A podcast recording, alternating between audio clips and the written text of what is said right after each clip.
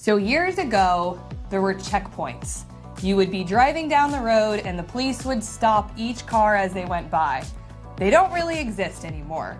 But if you find yourself being pulled over and investigated for driving under the influence, you have the right to refuse anything.